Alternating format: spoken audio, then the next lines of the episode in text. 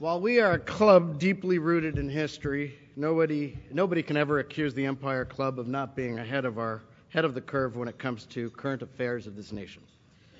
It was only this past Wednesday that the Premier of Ontario appointed former Prime Minister Paul Martin to investigate the feasibility of an Ontario pension plan. Today's talk is about pensions. Financial security is the means to many of our necessities of life. We are a nation that is concerned with the welfare of our fellow citizens. In 1963, at this very podium, the Right Honourable Lester B. Pearson, Prime Minister of Canada, outlined his vision for the Canada Pension Plan. The Prime Minister believed that all Canadians, regardless of means, should be entitled to a basic pension, bridging the distance between dependence and dignity. To introduce our speakers today, please welcome Mr. Tom Clowett, Chief Executive Officer of the TMX Group. Tom.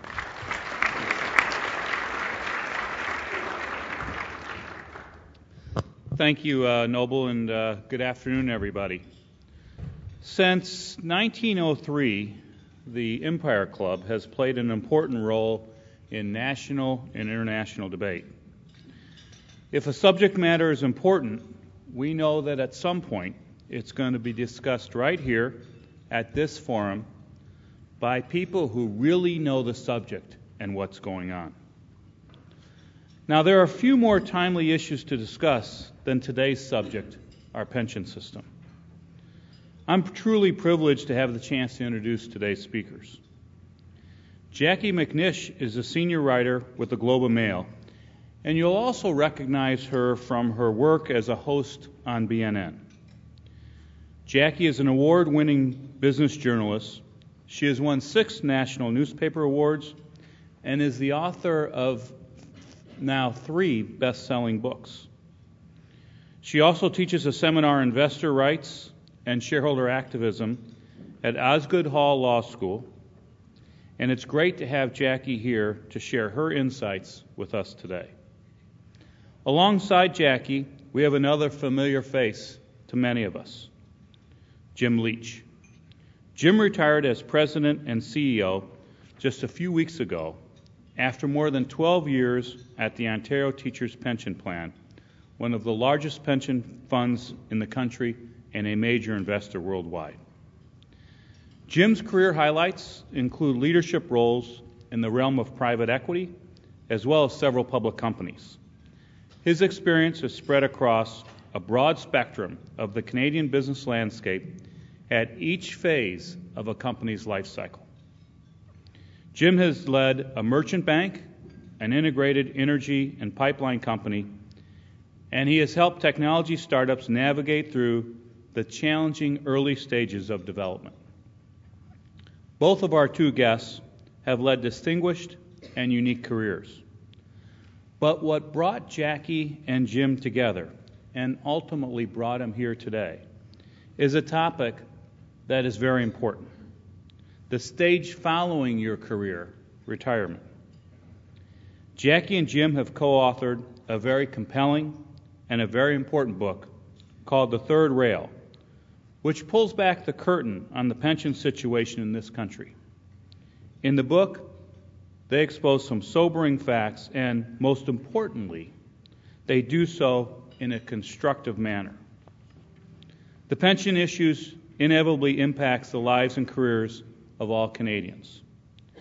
Unfortunately, it is also a problem that few are willing to face, and one that fewer still have the temerity to solve. Tackling this subject matter is an enormous challenge, but Jim and Jacquie have done just that, and importantly, raised the quality of the discussion along the way.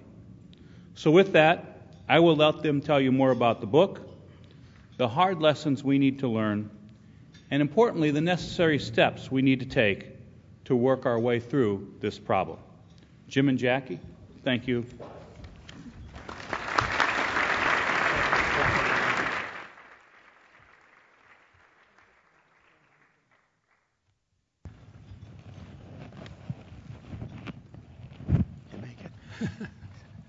first time we've talked about pensions sitting in thrones. Thank you very much, Tom, and I'd feel a bit awkward with the, but thank you, head table. We're going to carry on this as a bit of a discussion and leave a bunch of time at the end for questions, so save up your questions. We found in previous sessions that the question and answer period is the people really get into it. Before we kick off, I have to, it's an unabashed crass commercial on behalf of our publisher. He left one of these on your table and says if you want a place to put it, you just need to get one of these. And they are available outside or, of course, online. Enough commercials.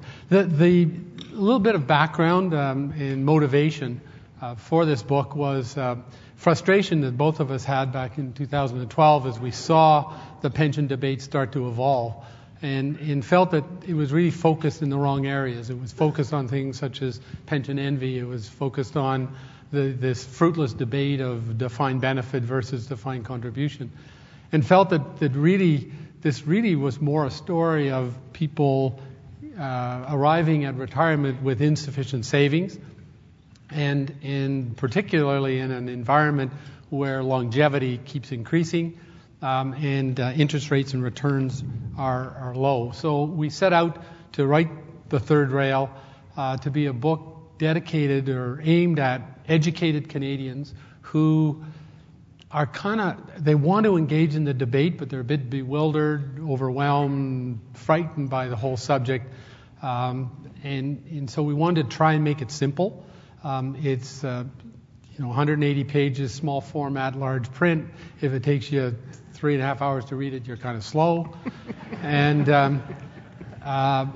it's written as a series of short stories. It's not an economic tome. There are no charts and graphs and tables, etc. So it's quite. Even my children said it was quite engaging, and that's a compliment. So anyway, pensions are on the top of the agenda these days. They're on the verge of becoming very significant election issues. They're dominating and have dominated the politics and elections in the three jurisdictions that we call out here. That's New Brunswick, the Netherlands, and Rhode Island. And as Tom mentioned, it's probably going to become an issue in the next Ontario election, if not the next Canadian election. And why is that? Well, it's a simple fact that 40% of our workforce, some 7 million workers, will be retiring in the next 20 years. And generally speaking, they haven't saved enough. 60% of our workforce today do not have workplace pensions. RRSPs have been a dismal failure. People are living far longer than they ever expected, and many of our existing pension plans are not sustainable. So it's up to our business, our labor, and our political leaders to grab the third rail. We called it the third rail because that's, of course, the electrified rail and the subway that everybody is afraid to touch because you'll get killed if you touch it. But it is time that our leadership does grab that third rail and start confronting this issue. So Jim has talked about the leadership vacuum that exists in Canada and in many other countries. It is a career killer. That's the perception politically. We are starting to see this change when there are more urgent and pressing pension crises in various regimes that we discuss in the book. So what happens to the debate when there's a leadership vacuum? We strongly believe it's badly misinformed, and it's defined today in Canada and many other countries by pension envy. 60% of Canadians don't have pensions. The majority of those that do are public sector workers. Taxpayers feel that they shouldn't be there. You've got younger generations. We've got young students from Centennial College here. I wish you luck. You'll be propping up a lot of pensions of older people that if we don't change things, you won't be getting. And there's intergenerational risk there. So you have the haves and the have-nots. And the best way that I can tell you about what this means, what that debate means, and how misinformed it is a fable that I heard when I was in Central Islands. One of the chapters and case studies we do is in Rhode Island, which really was in crisis state. It had gone over the cliff as a result of the pension deficits. And in Central Falls, they declared bankruptcy, and it became a very ugly situation between the taxpayers and the pensioners, most of them police workers, fire workers, and municipal workers. And the taxpayers had seen their property taxes rise as the city coped to deal with this, not by rolling back the benefits or creating a more sustainable pension system. They cut services, they raised taxes, the taxpayers were done. And I met this woman who had been a consultant in Russia with McKinsey & Co. for years, came back to her home state, Rhode Island, and said, I thought Russia was messy. This place is really messy. And she said, I heard a fable once that best describes what happened here with the pension crisis. And if you know anything about Russian fables, they love the golden fish. The golden fish is a magical creature in the fables. And the fable goes like this. A poor farmer only has one cow. It's just him and his wife beating out a very meager existence. And one day the cow dies. He's distraught. His livelihood has disappeared. His wife says, I can't take this anymore. Stop the kvetching, go out and go fishing. And he goes fishing, and lo and behold, he pulls up a golden fish. And the golden fish says, I'm a golden fish. I can grant you any wish you want. What would you like? Please save my life, and you will get this wish. So he thinks about it for a long time, and then a kind of a nasty smile crosses his face. And he says, I know what I want. I want my neighbor's cow to die. That's the pension debate today. That is the most dominant pension debate, and the people here know this because they know that they want to take away the public sector defined benefit because they don't have it. They feel that their taxpayers are only paying for it. Jim got me hooked in this book because he told me how wrong that thinking was, and in fact, how the math just doesn't add up. So this is part where I'm going to hand the conversation over to Jim, and he's going to tell you why that farmer in Russia is wrong. The book concludes with three recommendations, but I'll tackle the first one that Jackie's thrown out as a challenge, and that is this, as I called it before, this fruitless debate between defined benefits and defined contributions. And one of the points we make is that we need to stop this migration that's gone on from defined benefit to defined contribution. And why is that? It is irrefutable mathematically that the defined benefit structure for a pension plan is far less expensive than the defined contribution structure. Now that is probably piercing a whole bunch of urban myths because in many quarters defined benefit's bad and defined contribution is good. It's really a question of where the risk is placed, but mathematically it is far less expensive to have a defined benefit plan. And the reason for that is that you can pool all sorts of risks, investment risk, but more particularly the longevity risk. So in a defined benefit plan, such as the Ontario Teachers or others, we need to save up enough money to get to the actuarial mean of when it's predicted that people will die. If you're in a defined contribution plan, it's every man for himself, and you basically have your own little account, and you must save enough money to last to the very far right-hand side of that actuarial curve. Because if you're going to live to be 105, you don't want to run out of money when you're 102. Because the last 3 years won't be a lot of fun. So so we spent a fair amount of time in the book piercing that urban myth and explaining that the defined benefit model is the superior model. However, that's not to say that we defend the stereotypical 1970s defined benefit plan that was built. There needs to be a far more appropriate sharing of risk and cost as between the sponsor, a.k.a. the employer, and the employee. So we talk about target benefit plans, we talk about hybrids, we talk about evolved plans. That's what we're talking about, is moving, keeping the basic structure of defined benefits because it's so efficient and effective, but introducing a risk-sharing concept. So just some fast statistics, too, about the defined benefit plans that we picked up in our research.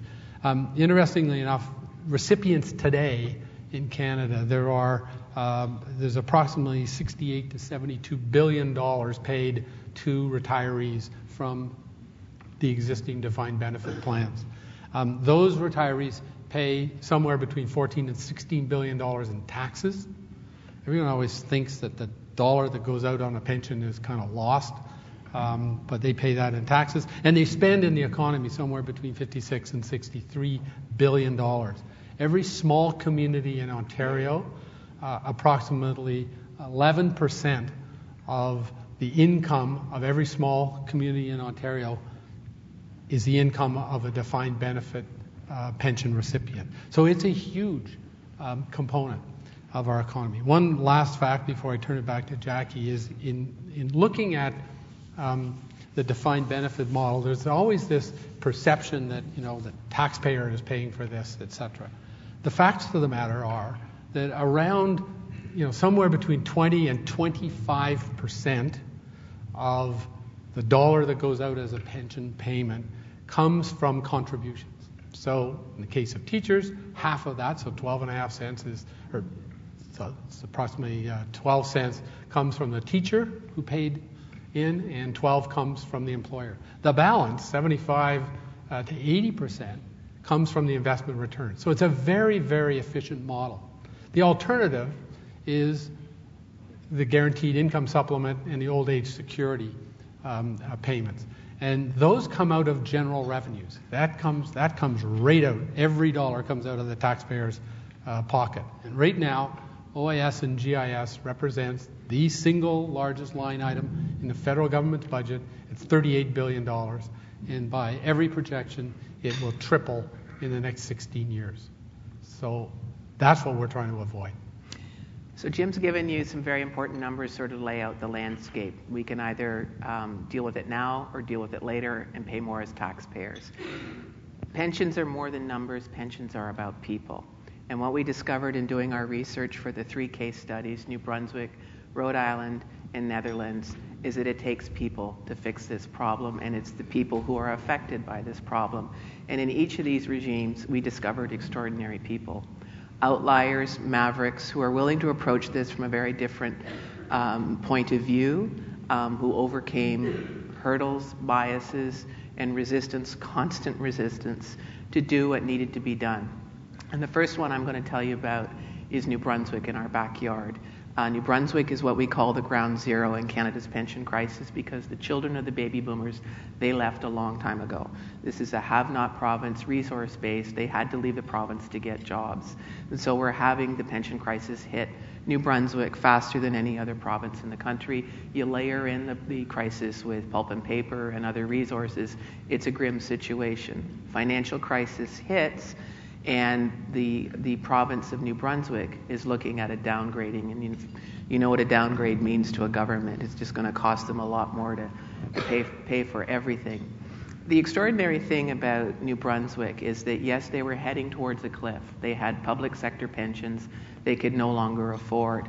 The people who were the catalyst for the reform were the unions, and they worked with the Conservative premier, which is truly an extraordinary thing if you think about it. It involves one nursing union and one hospital workers union, where they were looking after the 2008 financial crisis at potentially, I may get my numbers slightly wrong, I believe a 60% increase in their contributions or up to a 50% reduction in their benefits. So they were looking at not retiring when they hoped to, and massive reduction in their benefits. So there are a lot of complicated ins and outs in terms of what they did in the courts and the jurisdictions, but they worked with David Alward, the premier of New Brunswick, and they resolved this problem.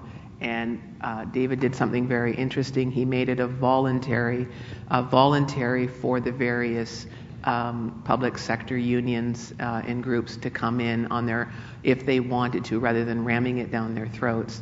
So it was a sort of a fairly calculated move because they knew that they needed help, and if they wanted to be part of this model, they were going to have to come in. It's still a fight. It still grabs the headlines in New Brunswick, but more and more of the public sectors are groups are coming in, and at the end of the day, what do they have? They have what Jim referred to as a shared risk model. If you are underfunded under the shared risk model, the beneficiaries, the members of the pension fund, give up benefits. The quid pro quo in this relationship is solvency. You can no longer be underfunded. You have to be fully funded. There's just no wiggle room like there is today for many funds. So the worker gets the security of a more sustainable pension plan and levers for the employer to temporarily suspend such benefits at cost of living if they can't afford it, if they're underfunded. My favorite part of the book is the Rhode Island story, and the character there is, as Jacquie said, it's about people. And the lead character is a young woman who's the state treasurer. Her name is Gina Raimondo. She grew up in a poor family in Rhode Island, went to public school, took the bus, studied at the libraries, etc., went to Yale, Harvard, and Oxford, came back, had a successful venture capital operation on Wall Street, and she read in the paper about buses being lines, or routes being closed and libraries being closed, etc., and she said, people will not be able to live the American dream that I did unless that's fixed. And so she left her job, decided to run as a neophyte, never run before, on a platform of pension reform. She was advised against it by everybody in the Democratic Party, right up to the White House. But she did it, and she won in a landslide. And she produced a document called Truth in Numbers, and she held countless number of sometimes very hostile town hall meetings, explaining it in a very dispassionate way, how a reform is required, etc., and eventually got it through their legislature, even though the governor didn't necessarily support it to begin with. Interesting name, keep it in the back of your mind. You'll probably see her run as governor, and I wouldn't be surprised if you see her in some capacity in the White House in the future. This is a real dynamo and someone who had the guts to grab the third rail with both hands. One of the things we learned from meeting with Gina Raimondo was that how she dealt with what is arguably the toughest political issue, or for an employer as well, in the pension debate, and that is it's immoral to change the terms of the contract. And she would look the very angry retirees and union leaders in the eyes and said, no, it's immoral to close the schools, to stop the buses. So it's a very interesting approach. They were in crisis. It's not going to be the same for everyone. Jim is about to give you his top three reform proposals, which truly are the heart and soul of the book. I want everyone to think about questions. You have a unique opportunity here to talk to one of the country's best experts in pensions. We've had very robust discussions with every group we've talked to, and we hope that you folks will continue that tradition. And here comes the top three. So the last chapter has the three recommendations. The very first has to do with our concern for people who are earning $30,000 to $100,000 a year. If they're depending on Canada Pension Plan, OAS, and GIS, they're in for a big shock in how their standard of living will change. And so our recommendation is for a modest increase in Canada Pension Plan. There are all sorts of different models that have been put forward. We mentioned one that we think works in the book, but we're not wedded to it, which would see contributions to Canada Pension Plan phased in over time increase from about $2,300 to about $2,900. So we don't believe that that's a huge hit, and is basically aimed at people who are at an income level well above the average of the workers whose employers are members of the Canadian Federation of Independent Business, so it shouldn't really impact them that dramatically.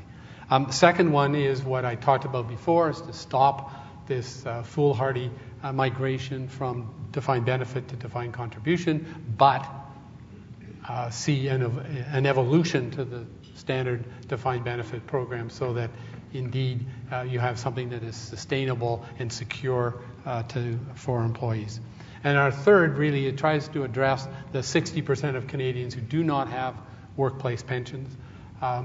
The federal government and most of the provinces are picking up on a new plan called PRPP, but we think it needs to get changed. There need to be some different elements added to that, because we don't think it'll work as it is. It's just another four-letter word, as opposed to RRSP, which we know has been a huge failure.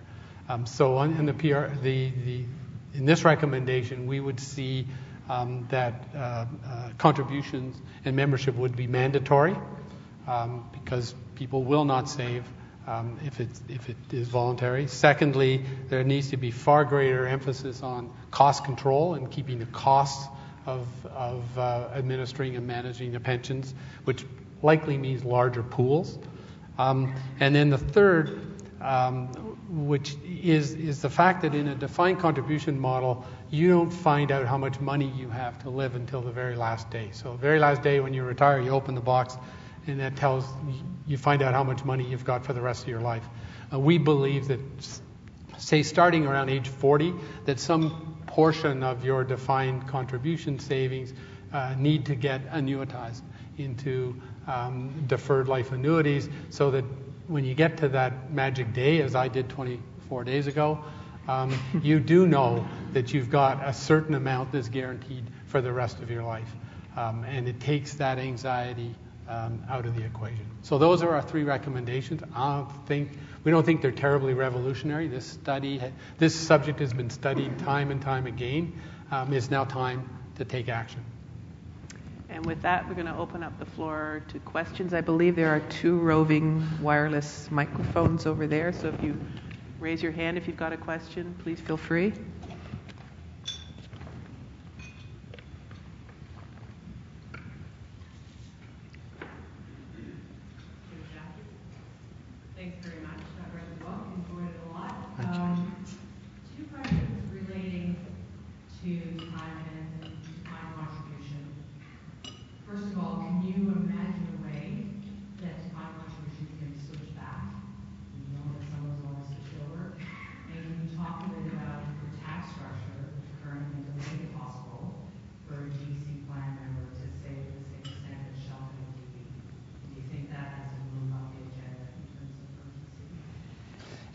We spend some time in the book, not a lot of time, talking about the fact that regulatory and tax rules have really not kept pace with what needs to get done. There are some examples. They're small and very few of organizations that move from defined benefit over to defined contribution and then now have moved back. And that was driven by economics, but just as much by bifurcation of your workforce. I mean, it's a huge HR issue. Unfortunately, many of the decisions, the DB to DC conversion, are driven out of the treasurer's office.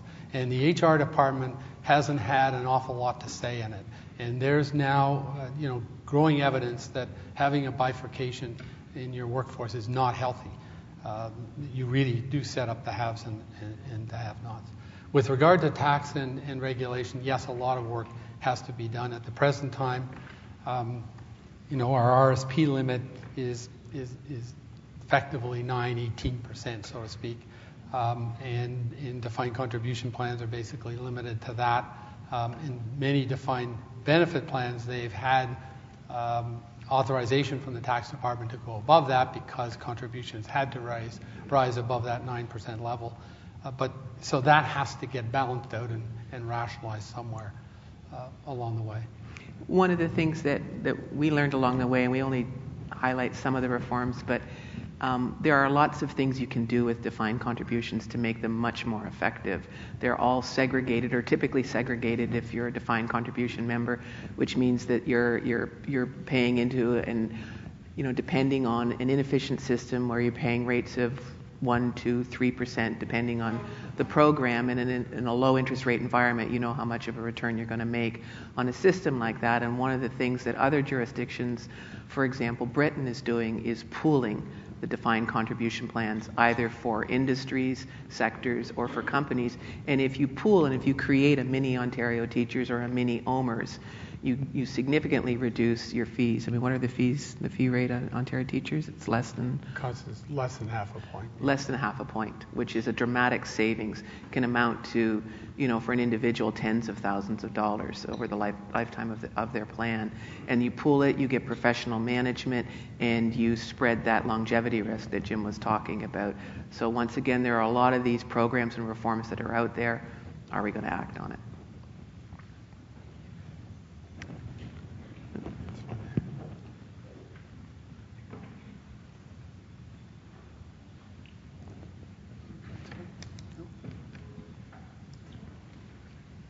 Do you think it was a good or bad decision by the Ontario government to pursue their own pension reform?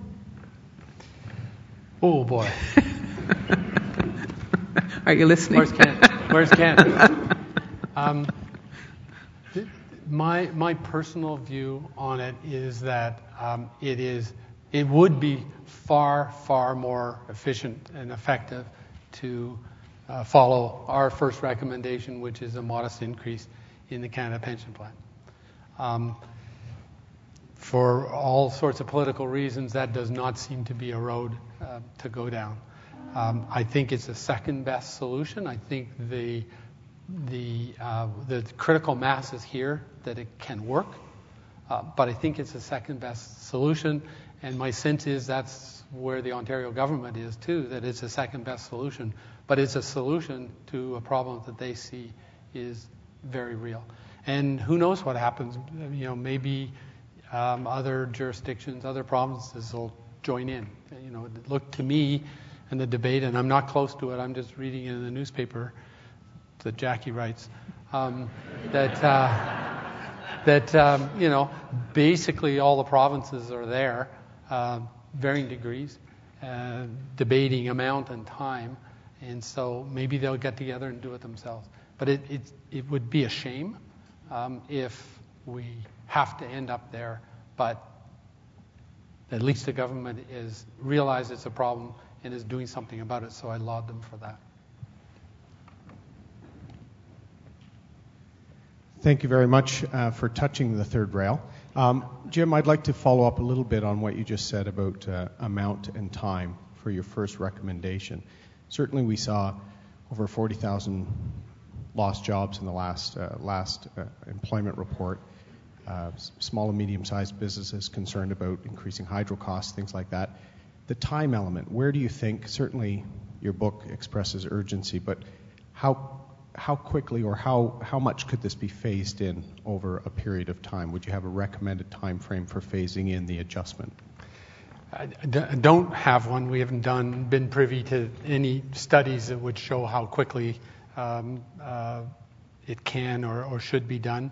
But, I mean, if you picked a decade, I mean, that's probably a good starting point to say is it shorter or longer, but it's kind of around that period of time. The interesting thing about pensions is you're dealing in long time horizons. These kids are going to live. They got a better than average chance of living till they're over 100. And so you're dealing with those type of time frames. So small changes today amplify over that period quite dramatically. So it's a matter of getting started, and that's the important thing. It is so easy to kick this down the road to the next administration, etc. And it really needs to be, you have the need to start doing it now.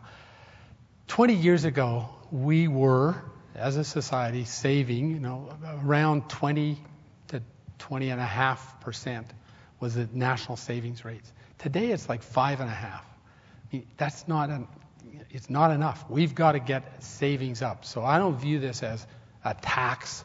This is savings, and those savings get turned right back into the economy as investments. I mean, you take a look at the 10 largest defined benefit pension plans in this country. They control around $800 billion, which is invested in government bonds, private enterprise, venture capital, everything in this country, and creating tons of jobs. So it's not this concept that we'll take a dollar more into CPP and it disappears into the stratosphere somewhere is just ill-founded. The other thing is that the reforms that we wrote about, the two regions, Rhode Island and New Brunswick, but particularly Rhode Island, I mean, their reforms, you know, were forged in the crucible of a crisis. And you talk about Central Falls, what happened to those pensioners? They lost up to 55% of their pensions. And most of those people were retirees. That meant selling their homes, going back to work. Do we want to wait for that? Because that's when often our politicians feel that it's safe to go there. So do we want to wait for that? We will be the ones paying if we don't.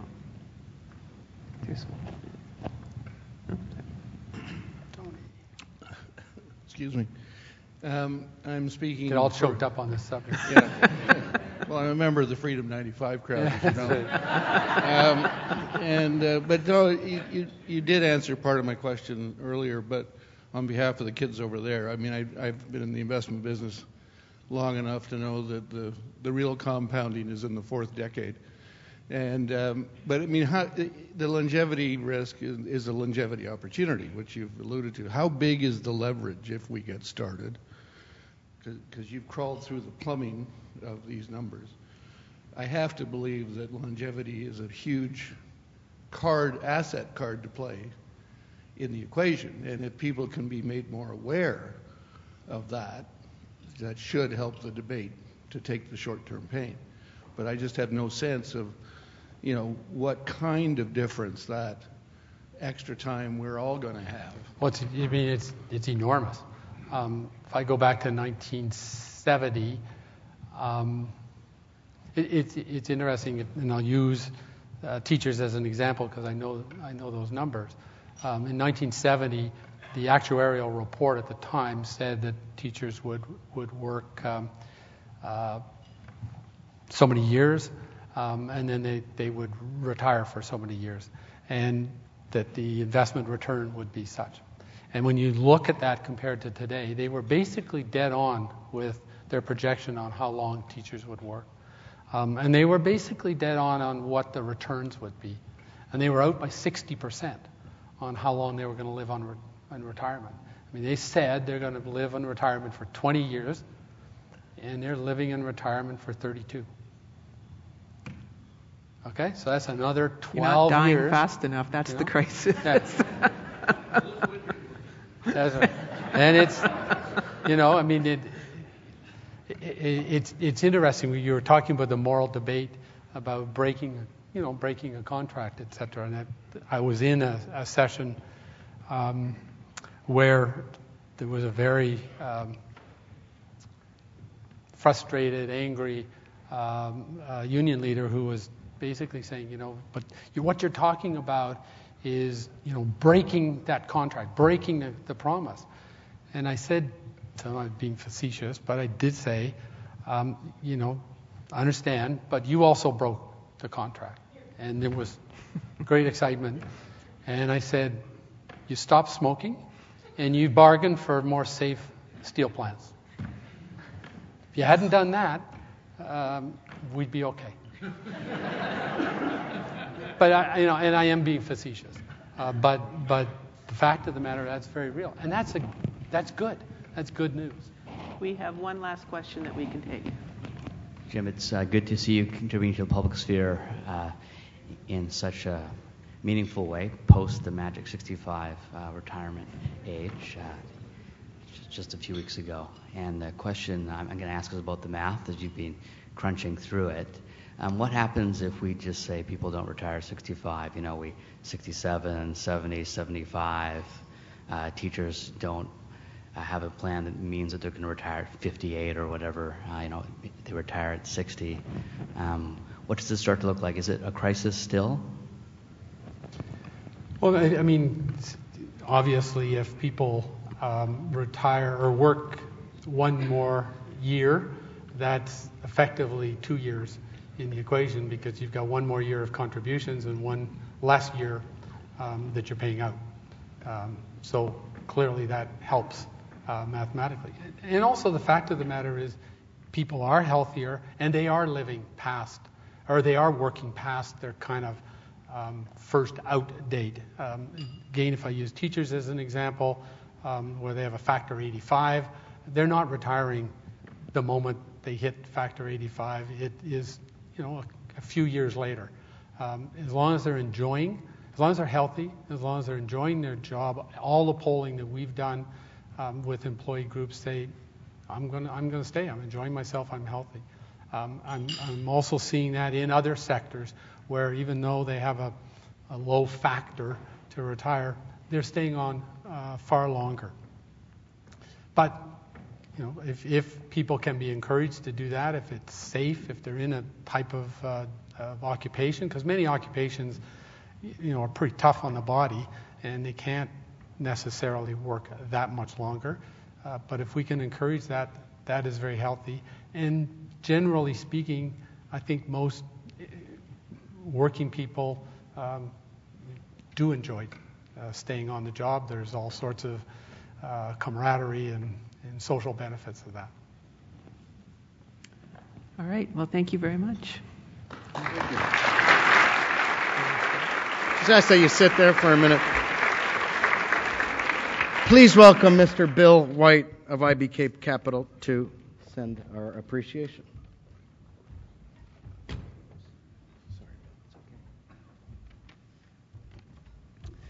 Mr. President, distinguished head table guests, fellow members and guests of the Empire Club of Canada, I have the pleasure to express our formal thanks to Jim Leech and Jacquie McNish.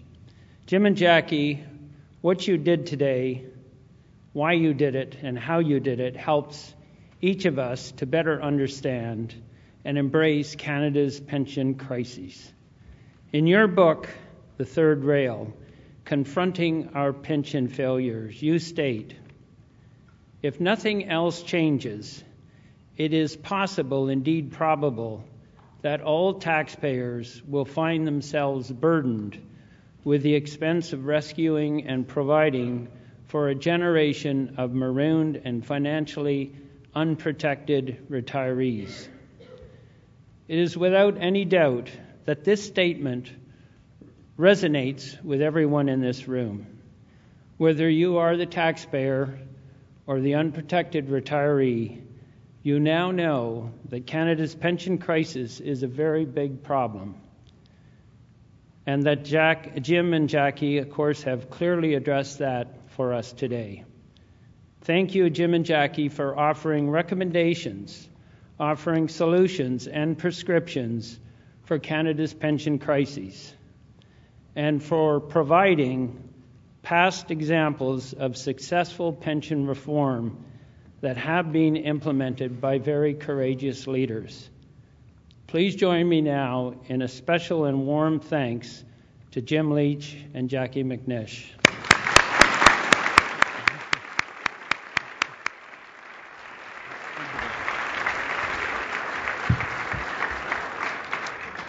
And just before we adjourn, as you may know, Mr. Leech has been very supportive of our armed forces through his work with the True Patriot Love Foundation or group. So we're delighted to have someone here that, if he plays his cards right, he'll have a pretty healthy pension himself. Mr. Aaron O'Toole, who's the Member of Parliament and Parliamentary Secretary for the Minister of International Trade, along with a group of members of our Armed Forces members and veterans. So thank you for being here.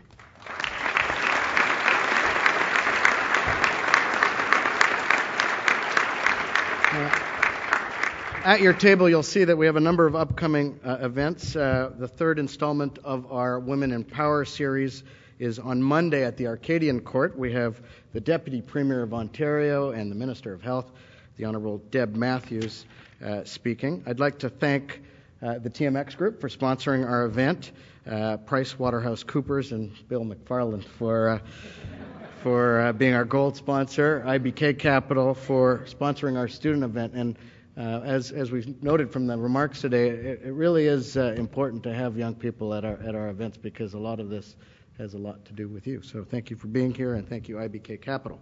I'd like to thank the National Post as our print media sponsor, and to the Globe and Mail for being our future sponsor, hopefully. to Van Valkenburg for providing our AV. This meeting will be carried and aired on Rogers Television. We are grateful to them for your support. We're on Twitter and Facebook, and we have a website where membership information is available. It's empireclub.org. Thank you all for coming. We look forward to seeing you again soon. This meeting of the Empire Club of Canada is now adjourned.